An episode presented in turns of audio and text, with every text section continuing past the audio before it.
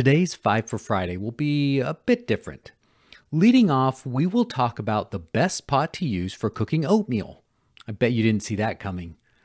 After the brief cooking lesson, we'll invest the rest of our time exploring a question that I received from a leader last week. This week's big idea strategies for coaching up. Hello, colleagues, and welcome to the Assistant Principal Podcast. I'm your host, Dr. Frederick Buskey. I've been growing leaders and future leaders for over 30 years. Through my own experiences and through working with hundreds of other leaders, I've learned that school leadership is a journey that occurs in three phases. Urgent leaders spend their time completing tasks, but intentional leaders invest their time building systems. However, strategic leaders create time by growing people in 2018, I founded Strategic Leadership Consulting to help make this journey more enjoyable for leaders like you. Through my daily email, monthly microjournal, online community, my upcoming book, and of course, this podcast, I keep you company on this journey and provide you with actionable ideas and tools to live and lead better today and tomorrow. Today's episode of Five for Friday recaps the strategic leadership emails for the week of January 16th through 20th, 2023. And I'm getting used to saying 2023. On Monday, I talked about a story of making oatmeal. A couple weeks ago, Pam and I were getting ready to go out and do a big long hike. We're getting ready to hike the Pennine Way in the summer. That's a 260 mile hike. So we've been trying to push out and do some long hikes. So I thought, oh, oatmeal would be a great thing to have in the morning. And so I got down under the cupboard to pull out a pot and I pulled out two pots. And I spent about 30 seconds trying to be really critical and thinking, well, which pot should I use? Is this pot too big? Is it just the right size? And in the end, the reality is either pot was fine. It really didn't matter which pot I used. And I pulled two leadership lessons from this. The first is that we sometimes try and force people to grow in the direction that we want them to grow instead of the direction that they want to grow. In the big picture, the direction of growth is irrelevant. The fact that they're growing is enough. So let them decide what size their pot needs to be. Let them lead their own growth.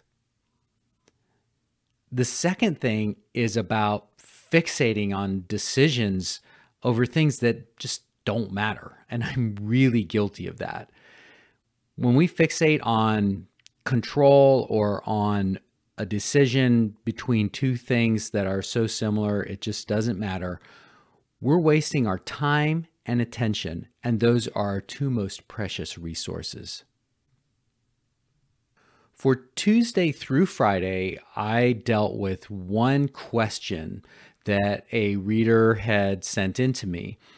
One of the things I'm trying to do in 2023 is to be more intentional and coherent in taking feedback that I get from you all and then answering that and sharing it out in a way that that fits with all of the different content and the themes that I'm working on. So I thought it would be really good to take this question and deal with it throughout the week.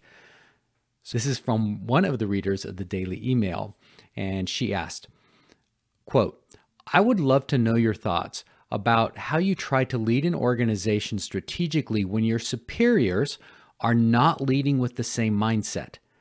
I'm currently struggling to get my manager to see the job to train and listen to feedback from our employees instead of just harping on them for, quote, not doing their job, unquote.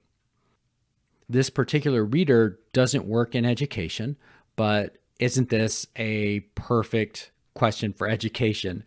If you're the superintendent and you're dealing with the school board, if you are associate superintendent and you're dealing with your superintendent, if you are a principal looking at an associate superintendent, an assistant principal to principal or a teacher to your own administrators, right? It's we always have the situation where someone up the line isn't performing the way we would like them to. Ryan Donlin is an upcoming podcast guest, and he talks about this idea of leading up, down, and around. And so I use that as a context for answering this question about h- how do you work strategically with your, we use the term superiors, your bosses. And so we can think about that as leading up. So let's clarify first leadership is not a hierarchical activity, leadership is a human activity. Way back in episode 20, Dr. Gabby Grant discussed restorative practices, and when I asked her about how to begin implementing those practices, she said, quote, change starts from within, unquote. Before we can change others, we need to change ourselves. And in the process of changing selves, we may create the space for others, including those above, to also engage in changing themselves. I think the hard part of answering this question is that you cannot make your leaders change. Really, I don't think you can make anybody change. When you're leading below you, you have more coercive power and you have more opportunity to align resources and structures to make it easier for people to change. But it's really hard to force people to change, and that's even more difficult when you talk about up. So I think we have to let go of the idea of forcing people above me to learn something if they are resistant to that. But the place that we can start then is changing ourselves because that's where we have control. As you work on changing yourself, you can provide those around you and above you opportunities to reflect, and you can help them grow in the ways they determine, but only if they make that choice themselves. Although I didn't point this out in the daily emails, I realize now that the only way to get leaders to grow is to invite them into that space. And the easiest way to do that is to bring them along on your own journey if they're willing to walk with us. So, three strategies for coaching up. The first is providing third party examples of good leadership.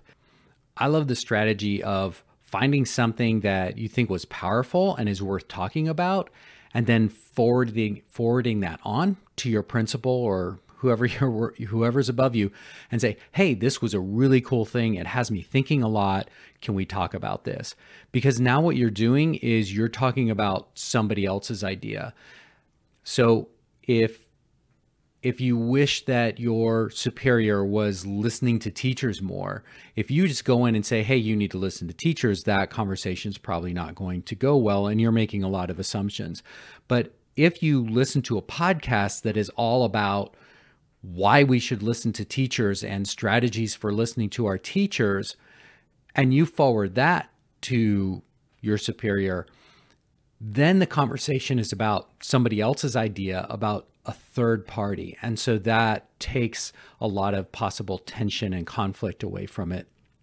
It also, by virtue of being that third person, lends some credibility to what's being said. And so it's not you trying to cr- establish credibility around the subject, you're bringing in that third party that ostensibly already has that credibility. So some really simple ways to do that are podcasts. And so, actually, in the last two weeks of podcasts with Dr. Sam Searcy, she talked about being a new principal and going into a building and gave multiple examples of listening to teachers, asking them what they thought, trying to get the lay of the land before she made any changes. So, something like that might be a great podcast to forward to your person and say, Hey, I just listened to this podcast. This principal just did an amazing job coming in and and listening to her staff can we talk about that? Can we unpack that? You can also use articles especially the short two three page articles. You could use books but books are longer. And so i know for me if somebody sends me a book and says i want you to take a look at this i'm a lot less likely to engage with that than a podcast or a short email and the other thing you can do if you subscribe to the daily emails, when you encounter a message that really resonates with you and, and that you would like your leadership to think about, is forward that daily email and say, oh, this was a good one. You know, it made me think about our situation. So, number one is providing third party examples of good leadership. and then sharing that with others in your organization. It's also a great strategy for coaching down and around, not just up.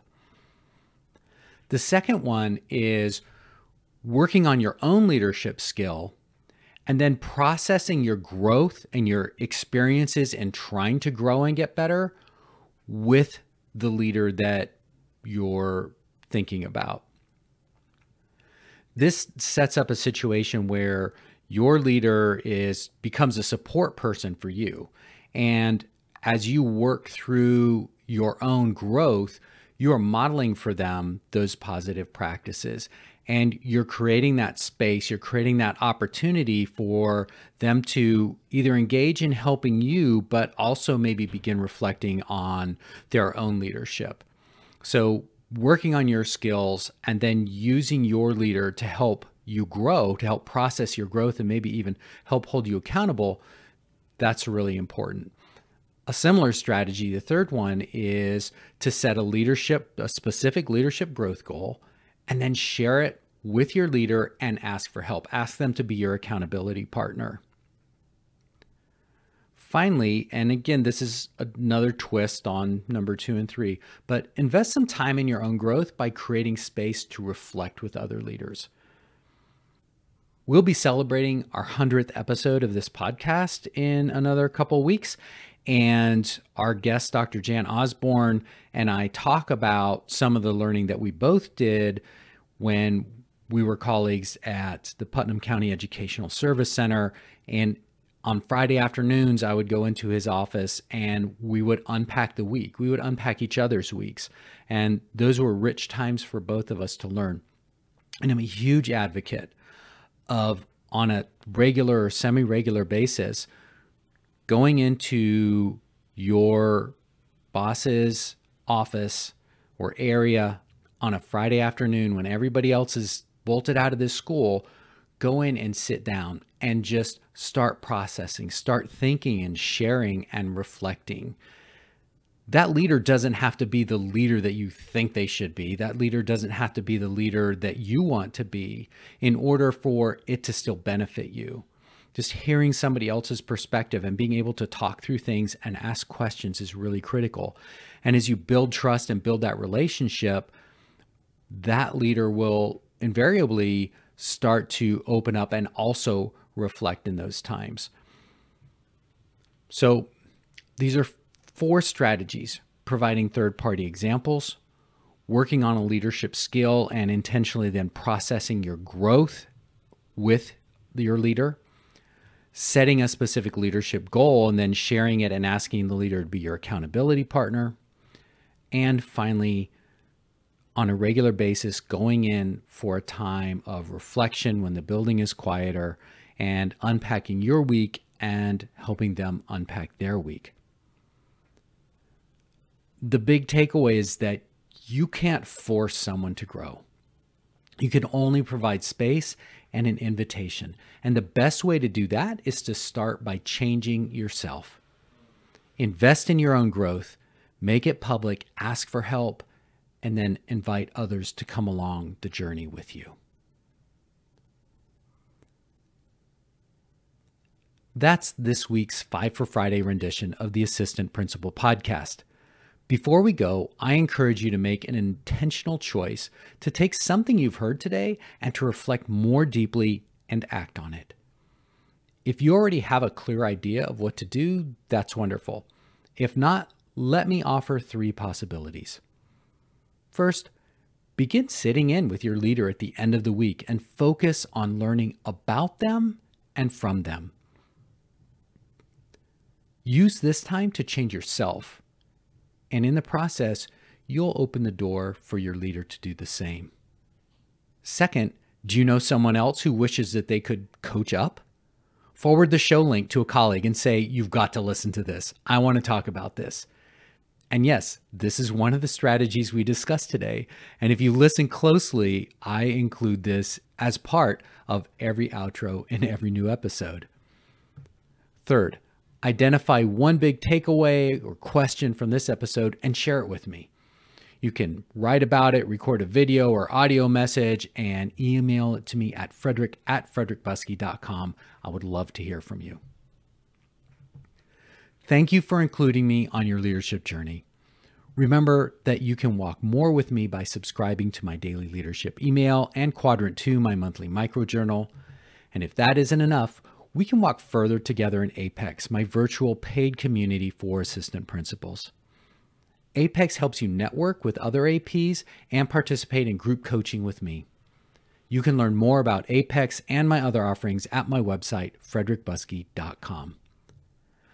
I look forward to seeing you next Tuesday when we explore intrinsic motivation with Mike Anderson, author of Tackling the Motivation Crisis.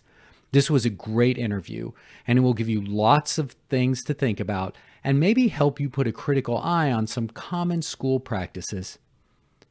I'm Frederick Buskey, and thank you again for joining me on this episode of the Assistant Principal Podcast.